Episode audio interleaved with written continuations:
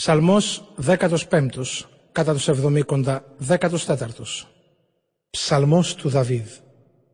Κύριε, ποιος μπορεί να μπει μες στη σκηνή σου και ποιος να κατοικήσει στάγιο σου βουνό; Αυτός που είναι τέλειος στη ζωή του και κάνει ότι είναι δίκαιο. Αυτός που την αλήθεια σκέφτεται. Με τη γλώσσα του δεν συκοφάντησε. Το φίλο του δεν έβλαψε και ούτε χλέβασε το διπλανό του. Καταφρονούν τα μάτια του τον ασεβή. Τιμά αυτούς που το Θεό φοβούνται. Όταν υπόσχεται δεν αθετεί το λόγο του, ό,τι κι αν τους στοιχήσει. Δεν δάνεισε με τόκο τα λεφτά του και για να βλάψει αθώο δεν δωροδοκήθηκε. Όποιος με τούτα συμμορφώνεται, ποτέ του δεν θα κλονιστεί.